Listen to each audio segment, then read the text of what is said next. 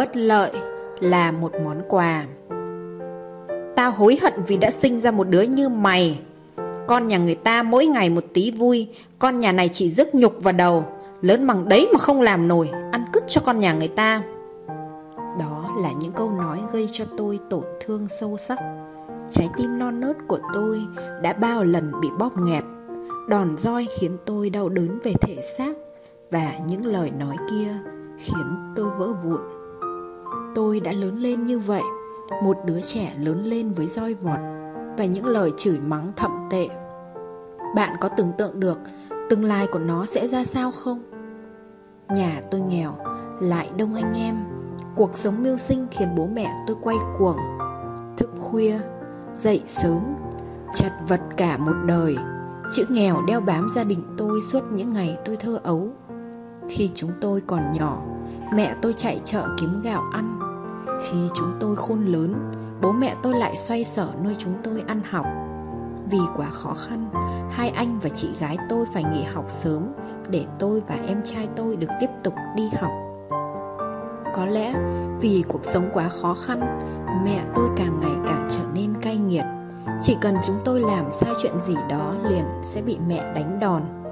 Làm đổ mắm, đánh đòn. Làm vỡ bát, đánh đòn.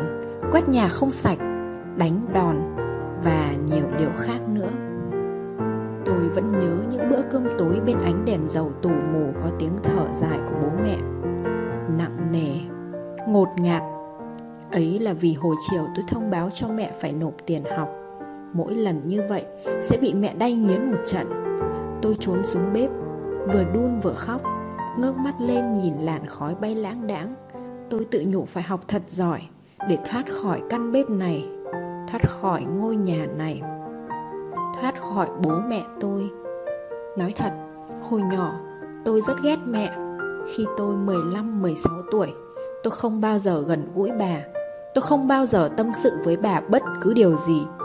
Trong trí nhớ của tôi, Ngay cả khi tôi là một đứa trẻ, Mẹ tôi chưa bao giờ ôm tôi, Chưa bao giờ nói yêu tôi.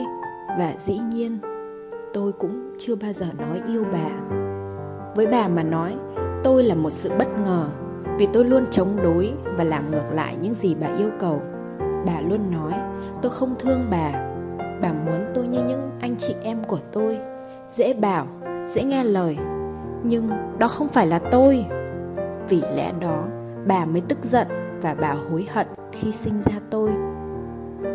Khi nghe bà nói lời đó, trái tim tôi vỡ vụn.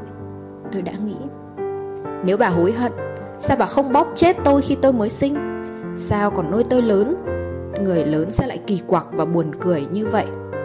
Lời nói và hành động thật chẳng có sự đồng nhất. Ngay lúc ấy, tôi đã nghĩ, có lẽ tôi không phải con bà.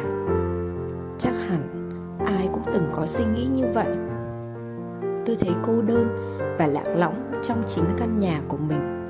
Tôi nghĩ chẳng ai cần tôi, chẳng ai thương tôi chẳng ai quan tâm đến tôi. Và tôi ước được thoát khỏi mẹ tôi thật sớm. Tôi ước mình được sinh ra trong một gia đình khác. Bố mẹ thương tôi, không bao giờ mắng tôi. Gia đình tôi giàu có. Tôi đã ao ước như vậy. Rồi một ngày nọ, tôi trở thành mẹ. Lúc ấy, tôi đã tự nhủ, tôi sẽ không dạy con theo cách bố mẹ dạy tôi. Vậy là tôi bắt đầu hành trình tự học học cách làm mẹ học cách quay về với chính mình.